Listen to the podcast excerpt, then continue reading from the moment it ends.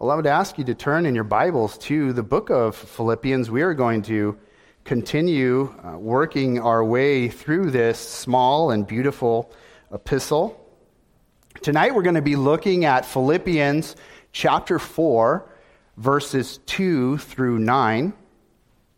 What I want to do, though, is I want to start reading at Philippians chapter 3, verse 12. That's the sermon text we had last week. That's where the sermon text began last week. So we'll read through what we covered last week, and then we'll read through the verses for tonight.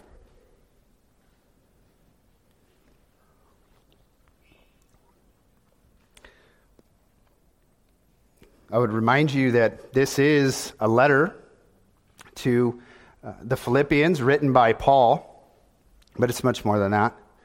Uh, this is uh, written by the inspiration of the Spirit, knowing that it would not only be for the Philippians, knowing that it will be for the church of all ages, that it would be for you here tonight.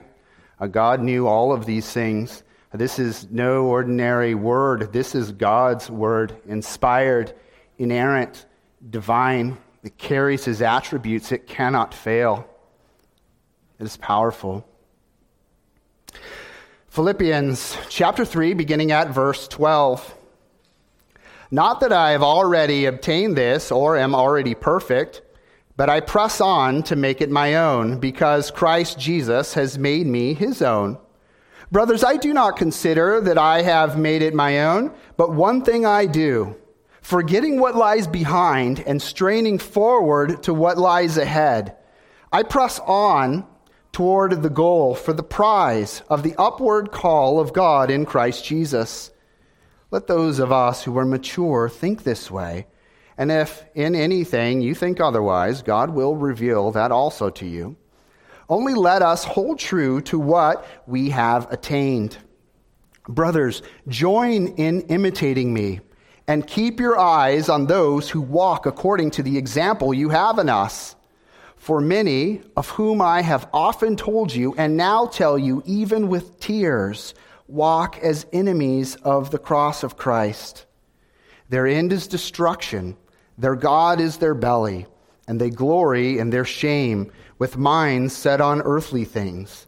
But our citizenship is in heaven, and from it we await a Savior the Lord Jesus Christ, who will transform our lowly body to be like his glorious body by the power that enables him even to subject all things to himself. Therefore, my brothers, whom I love and long for, my joy and crown, stand firm thus in the Lord, my beloved. I entreat Euodia and I entreat Syntyche to agree in the Lord. Yes, I ask you also, true companion, help these women who have labored side by side with me in the gospel together with Clement and the rest of my fellow workers whose names are in the book of life. Rejoice in the Lord always. Again, I will say rejoice. Let your reasonableness be known to everyone. The Lord is at hand. Do not be anxious about anything, but in everything, by prayer and supplication with thanksgiving, let your requests be made known to God. And the peace of God, which surpasses all understanding, will guard your hearts and your minds in Christ Jesus. Finally, brothers, whatever is true, whatever is honorable, whatever is just, whatever is pure, whatever is lovely, whatever is commendable, if there is any excellence, if there is anything worthy of praise, think about these things which you have learned and received and heard and seen in me. Practice these things, and the God of peace will be with you. Let's pray. Lord, we would come to you and we would ask for your help uh, this evening as we think about your word. Uh, Lord, you know uh, that your word contains uh, the words of life. It contains everything that we need for faith and practice. Lord, we would ask that you would help us tonight. You know each individual need in this room. We pray that you would speak to us. Lord, we have come to you into your presence and gather at your feet to worship you, to learn of you. Lord, we want to follow you and we want to mirror you in our lives. We would ask that you would do a work in our hearts, that you would conform us to the image of Jesus, in whose name we pray. Amen. This passage is about peace. And I think we need peace. Is it just me, or does it seem like uh, life is constantly filled with drama? It, it seems like, if you think about it, we go from one global crisis to the next, to the next, to the next. Uh, right now, uh, it's Ukraine. They're in need of peace. Well, we're still trying to recover from the pandemic, and you'll remember before that there's uh, there was Iran, there was North Korea. We were consumed with ISIS before that. It goes from one thing to another and to another. And we're also constantly in some domestic upheaval as well. Again, it's one thing after another after another scandals, election drama, culture wars, riots, looting, protests, active shooters. Right now, they're uh, protesting in front of Supreme Court justices. It's just constant drama, week after week after week. And we might wish that that anxiety inducing chaos would be confined to headlines, but it often comes much, much closer to home. From time to time, we are confronted with division in the church, aren't we? Uh, disagreements, sometimes it's accusations of sin, uh, it's discipline matters, maybe it's an ecclesiastical trial, and so forth. And then there's the drama of work and of school and drama at home in our families, financial problems, medical issues, attitudes, selfishness, anger, addiction, sin. Sin. And we're anxious. These are causes of anxiety, and so some of us can't sleep. Some of us are having panic attacks. We need peace. Well, this passage we're going to consider again, it's about peace. You can see that in verses 7 and 9. We're going to talk about the peace of God. God wants you to experience peace even through the most challenging of life circumstances. And you'll learn that you can gain peace by following Scripture's instructions. If you look at the last half of verse 9, you'll see that Paul says, Practice these things, and the God of peace will be with you. Well, what are we supposed to do? What are, what are we supposed to practice? How can you have peace? Let's begin answering this question with our first heading, which is gain peace through conciliation. Gain peace through conciliation. We might just start with that, right? What is conciliation?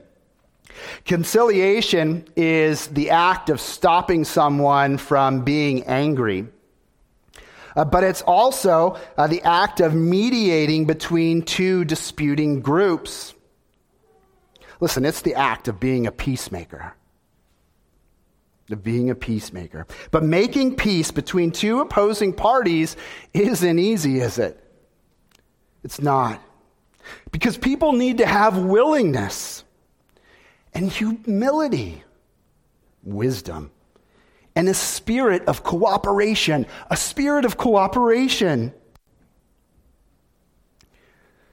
Uh, there needs to be a heart. You see, it, it comes down to the heart. There needs to be a heart that values and desires peace. In chapter 1 and chapter 2, Paul pleaded, he pleaded with the Philippians to pursue unity and to stand firm in one spirit and one mind. You remember that? It was in Philippians 1 27 and Philippians 2 2 specifically. He wanted them to be unified. You see, news of their falling out had reached Paul in his Roman prison cell. And here in chapter 4, he begins to address three individuals in Philippi. Two, two of them are named, and one is left unnamed. Beginning at verse 2, Paul writes, I entreat Euodia and I entreat Syntyche to agree in the Lord. Yes, I ask you also, true companion, help these women who have labored side by side with me in the gospel, together with Clement and the rest of my fellow workers, whose names are written in the book of life. So, Paul addresses Euodia and Syntyche here by name. So I would ask, who are these women? And what does Paul instruct them to do? Well, Euodia and Syntyche are Christians. We definitely know that. In the Bible, God uses the imagery of a great book or a ledger, which contains the names of every person that will enter the kingdom of heaven. And our text says that Euodia and Syntyche's names are written in the book of life. So we at least know that about them. But these two godly ladies are also uh, warriors for the advancement of Christ's kingdom. In verse 3, Paul says that these women labored side by side with him in the gospel. And that phrase there, that phrase could be rendered fought side by side with me. You see, these women uh, were engaged in the battle for the gospel. And you'll notice in verse 3 that they labored along with a man named Clement as well as others. But what we aren't told is what the rift was between Euodia and Syntyche. But Paul does call them out by name, and you see that he gives them direct instructions. He tells them to agree in the Lord. To agree in the Lord. Uh, he literally tells them to think the same thing in the Lord.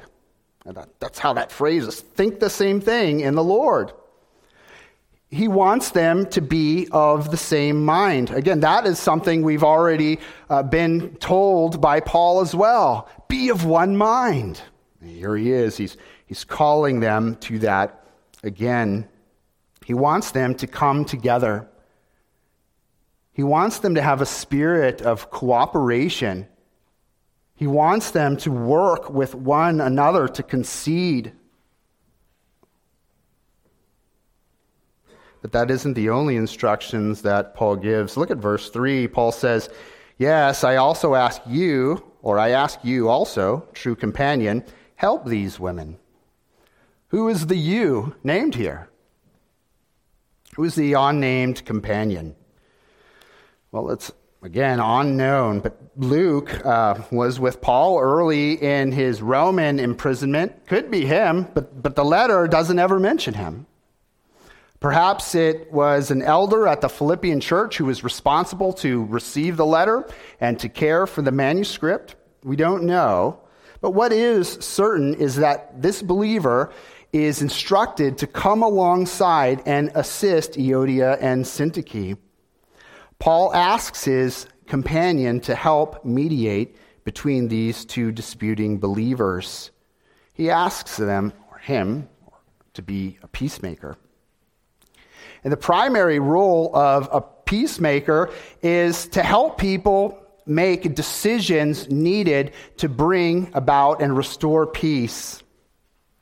Uh, they may simply just need to facilitate communication and encourage both sides to listen carefully to one another. They might also need to ask clarifying questions to help the parties understand uh, each other more. But most importantly, the peacemaker must point people to the scriptures, to the scriptures which are the sole source of divine revelation, the only inspired, infallible, and authoritative norm for faith and practice. A peacemaker can try to bring people together, but the parties at odds must be sensible. They're going to have to be willing that's what Paul says in verse 5, isn't it? Let your reasonableness be known to everyone. Be sensible. Be reasonable. How about some humility? Gentleness. Be willing to listen carefully. Cooperate. Sometimes money can be uh, the source of conflict in a marriage. There uh, was a Christian couple who were at odds uh, because one of the wife's family me- uh, members wanted to mo- borrow a pretty substantial amount of money, and the husband was against the idea. Uh, both of the parties had very valid arguments for their positions, but at the end of the day, it was in the husband's hands uh, what would happen. And so this couple talked, and they talked, and they talked, and they talked. And as they talked, the husband could see the pain and the longing in his wife's heart to help her hurting family member. But no loan was given. Instead, they gave this family member the money, they just gave it to them. You see, sometimes there isn't a right and a wrong, just the need for the willingness to concede and to offer love and to offer mercy and to be a help. Are you in need of peace? Are you willing to let go an offense? Are you willing to forgive? Are you willing to ask for forgiveness? Are you being reasonable, humble? Are you a peacemaker?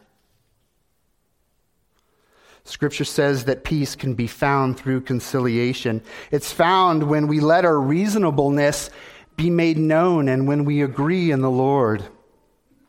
And our text says that you can gain peace through supplication. That's our second heading. Gain peace through supplication.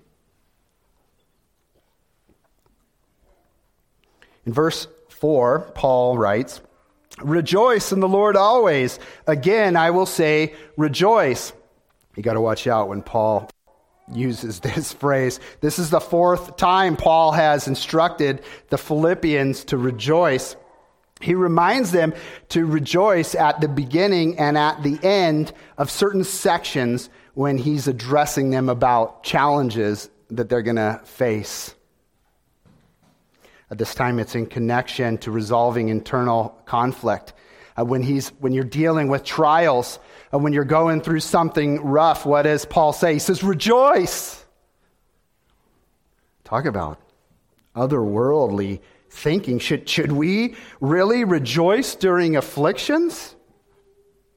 Paul says, Rejoice in the Lord always. Again, I will say, Rejoice. Paul is writing from a Roman prison cell where he might be executed soon. And he is applying this in his own life. Nehemiah 8:10 says, "The joy of the Lord is your strength.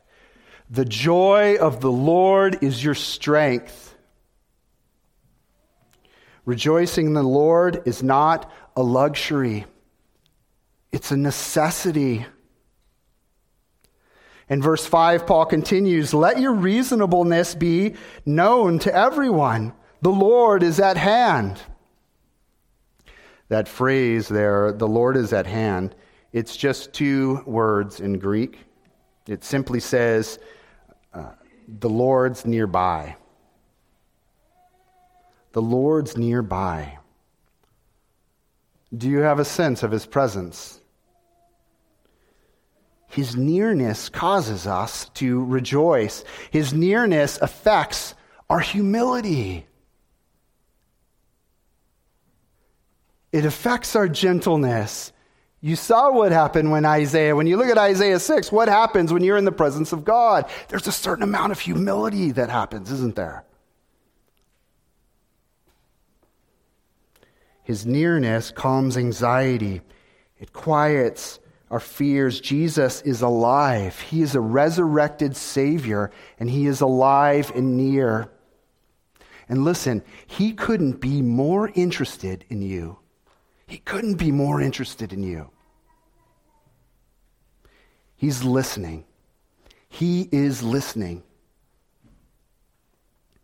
He is present. Paul says, The Lord is nearby, and he continues in verse 6 Do not be anxious about anything, but in everything, by prayer and supplication with thanksgiving, let your requests be made known to God.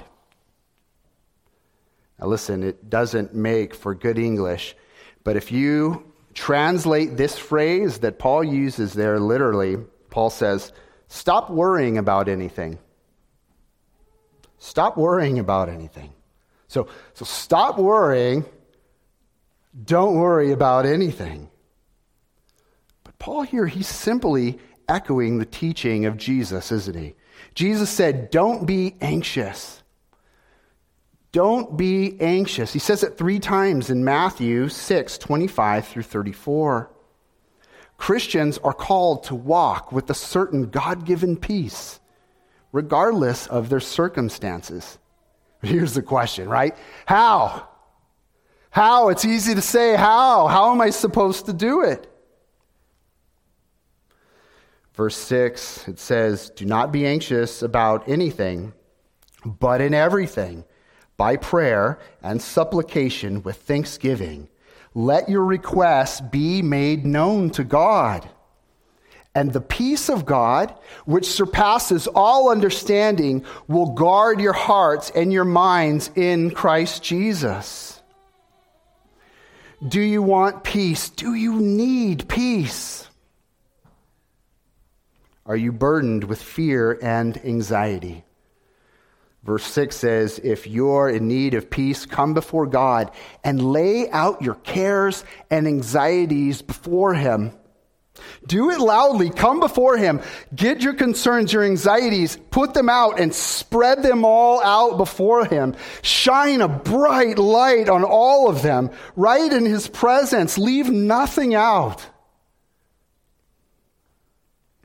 Do you remember King Hezekiah doing this in 2 Kings 19? The king of Assyria comes to the king of uh, to King Hezekiah there in Judah, and he surrounds the city with a gigantic army. And then he sends in a letter to King Hezekiah, and this letter essentially says, Surrender, give up, or we're going to come in and we're going to destroy this entire place. Hezekiah is in uh, no shape to fight the king of Assyria. Uh, he, he can't do it. So instead, he takes this letter that he was sent by the king of Assyria. He takes this letter and he brings it to the temple and he gets down on his knees and he gets the letter and he spreads it all out before God. And he comes to him and he prays with earnestness and humility and desperation. And what happened? The Lord came to his aid, didn't he? Why did God give us that story? It's not for nothing. It's to tell us that we might know and that we'll remember, I come to your aid. He gives us these stories over and over and over again. Come to me. Come to me in prayer. Christians are called to be people of prayer. And the root of our prayer should be humble recognition that you enjoy the smiles of God because of what Jesus has done for you in the gospel. Therefore, you ought to come before God with reverence and humility and gratitude. You ought to seek God's favor and ascribe glory due his name. You should adore him, and you should acknowledge his goodness. And you should bring your requests, which reflect every possible cause for anxiety, and cast them before God and declare your absolute dependence upon Him. And verse 7 promises the peace of God, which surpasses all understanding, will guard your hearts and your minds in Christ Jesus. When you place your troubles at the Lord's feet, uh, He blesses you with His peace. It's a divine peace, a divine peace that defies reason. It's God's own peace, which guards your heart and mind like a garrison of soldiers. I'm friends with a fairly recent convert. And the Lord saved this person from a very self destructive lifestyle, even, even by the world's standards. And therefore, uh, this person, as they're trying to rebuild their life now in Christ, there's a certain amount of wreckage that they have to deal with uh, from their past. There's just no way around it. And so this person reached out to me and to uh, others and asked for prayer because they were applying for an apartment and they know that this is going to happen. They're going to do a background check. And then there's going to be, they just want to get there, they just want to walk in righteousness now. You know, the lights are on, they're born again. But again, there's this wreckage. So we prayed for them. We prayed and we prayed and we prayed. And I got a message from the person a couple days later. It said this I didn't get accepted. Praise God, because I know you all prayed that God would do whatever is best for me, and God's plan is what prevails. So I'm happy that regardless of what I think is good, God's sovereign plan is better. You see, God provided this young believer with peace peace that defies logic, peace that the world can't understand, peace that surpasses understanding, peace that's given regardless of whether specific requests are granted or not. Peace that's grounded in the Word of God and the power of the Holy Spirit. Is peace escaping you? You'll capture it in prayer. And this passage says you can gain peace through meditation. So that's our third heading, what we'll look at next. Gain peace through meditation. Paul has been giving the Philippians instructions throughout this letter because he wants them to grow in grace. You'll remember that. He keeps telling them to hold on to what they have, uh, to, to stand. He wants them to be strong.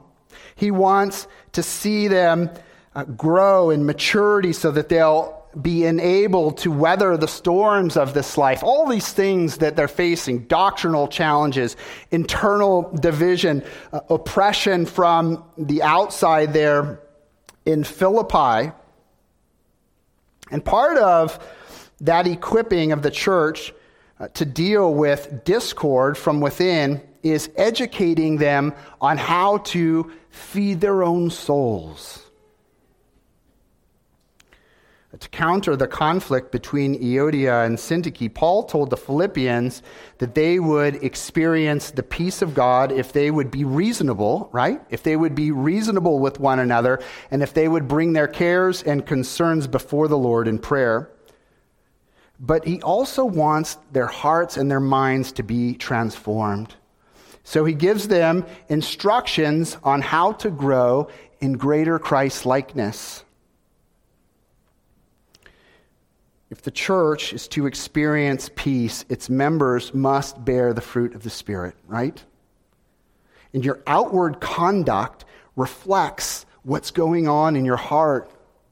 You hear that? Your outward conduct reflects what's going on on the inside. Every spring, you mulch your trees and your flower beds, right? Why? Because if you want your trees and your flower beds to thrive, you need to feed them, right? You need to care for them. And the same is true with your soul. You need to guard your heart and provide it with the nourishment it needs to thrive. What are you feeding your soul through your eyes and through your ears? That's a real question. What are you feeding your soul through your eyes and ears? What are you meditating on? In verse 8, Paul writes, Finally, brothers, whatever is true, whatever is honorable, whatever is just, whatever is pure, whatever is lovely, whatever is commendable, if there is any excellence, if there is anything worthy of praise, think about these things. In the section, do you remember, in the section just before this, Paul told you what you shouldn't think about. Do you remember that? In chapter 3, verse 13. Remember, Paul is talking about a runner, and he says a runner never looks back over his shoulder, right? He might trip and fall and, and, and find himself disqualified uh, from the race. He said, Don't dwell on the past, let it go. But here, now Paul wants you to remember. He, he wants you to actually engage your mind. He's not telling you what to forget about, he's telling you what to think about. He wants you to meditate. Why? Because there is a spiritual war taking place for the control of your heart, and the battle is taking place in your mind. Do you understand that? Do you understand that? There is a spiritual war taking place for control of your heart, and the battle is taking place in your mind. Every thought is like another skirmish that affects your heart. The Bible says that you must take every thought captive to the obedience of Christ. Paul points the Philippians to six things he wants them to think about, and then he summarizes them as excellent and worthy of praise. He begins by saying, Think about whatever is true Contemplate Christ and the Word and the gospel. Think about the created order and dwell on what's genuine and what's correct. Reject irrational thinking and what's false. Marinate your th- thoughts on things that are honorable. That Greek word translated as honorable could also be translated as, as dignified. Focus on whatever is dignified and noble and honorable and aspire to these things. Dwell on things that are just, what is good and right and just.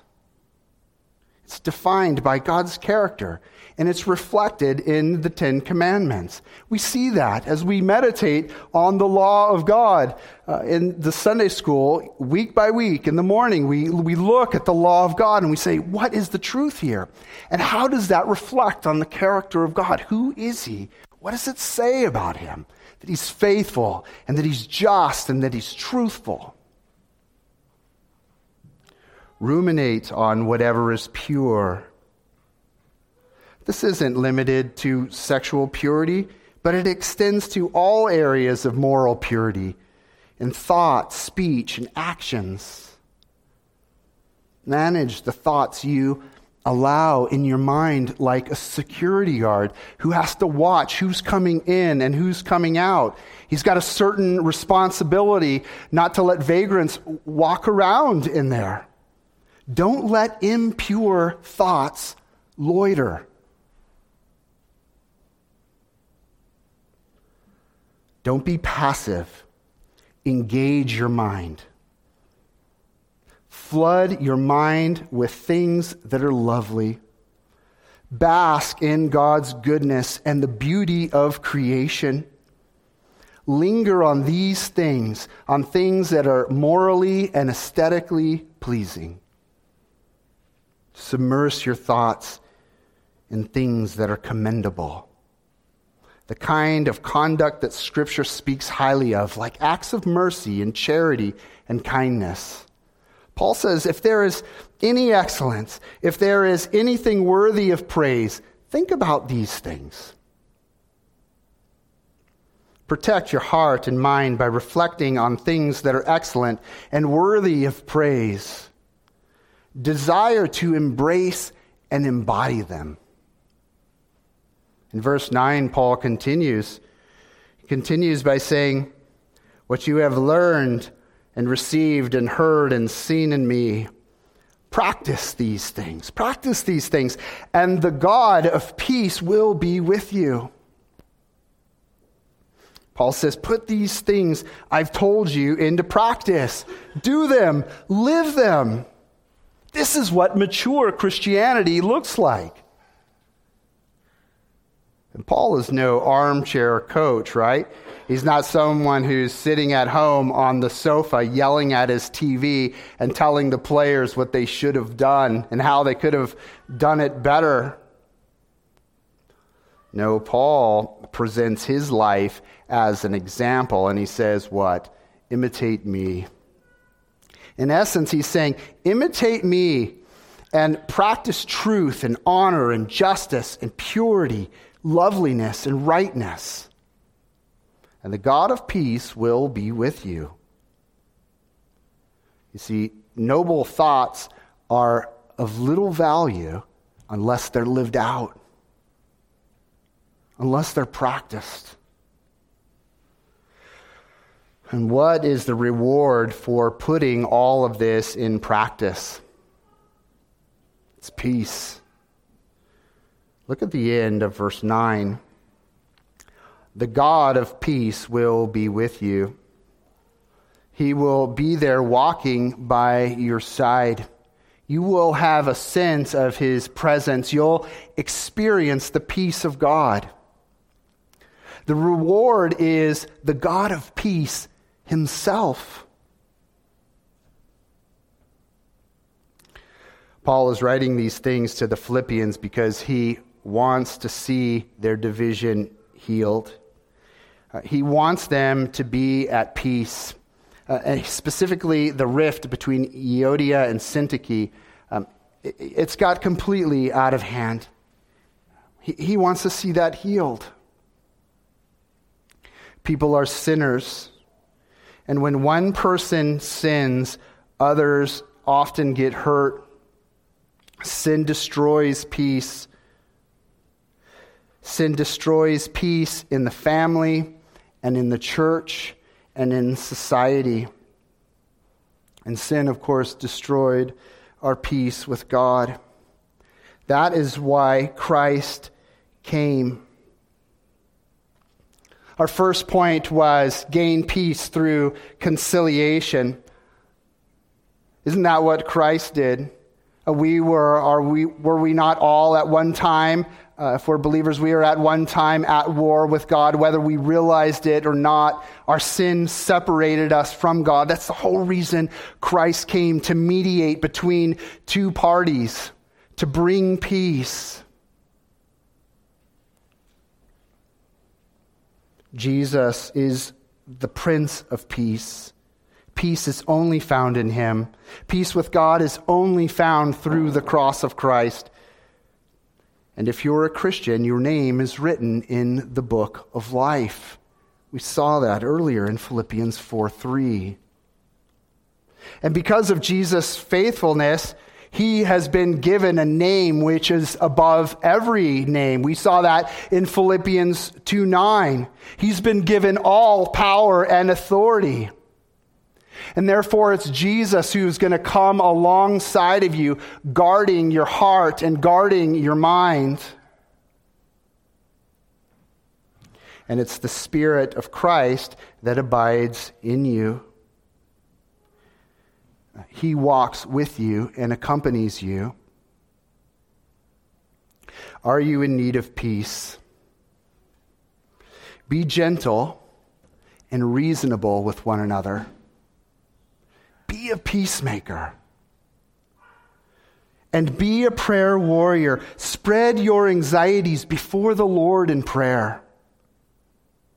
Meditate on what is excellent and worthy of praise and implement these things in every aspect of your life.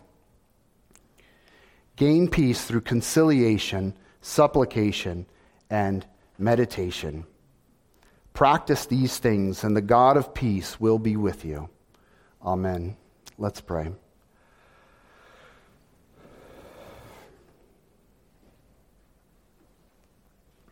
God, what peace would we have without you? Uh, is your word not like a shield to us, a tower? Are you not a rock? Lord, we hide in you. We can see why you use all of this imagery Lord, we are such a weak and finite people. Each one of us, we want to be strong, but Lord, we are weak and we need you. You know how we need peace, each one of us. Lord, we pray um, as we sit and we each think of how these things we've heard from your word tonight impact each, each of our own lives. Lord, you know the needs. We think of uh, families amongst us that are hurting and in need of peace. Lord, we would ask that you would bring peace. We would ask that you would make us peacemakers.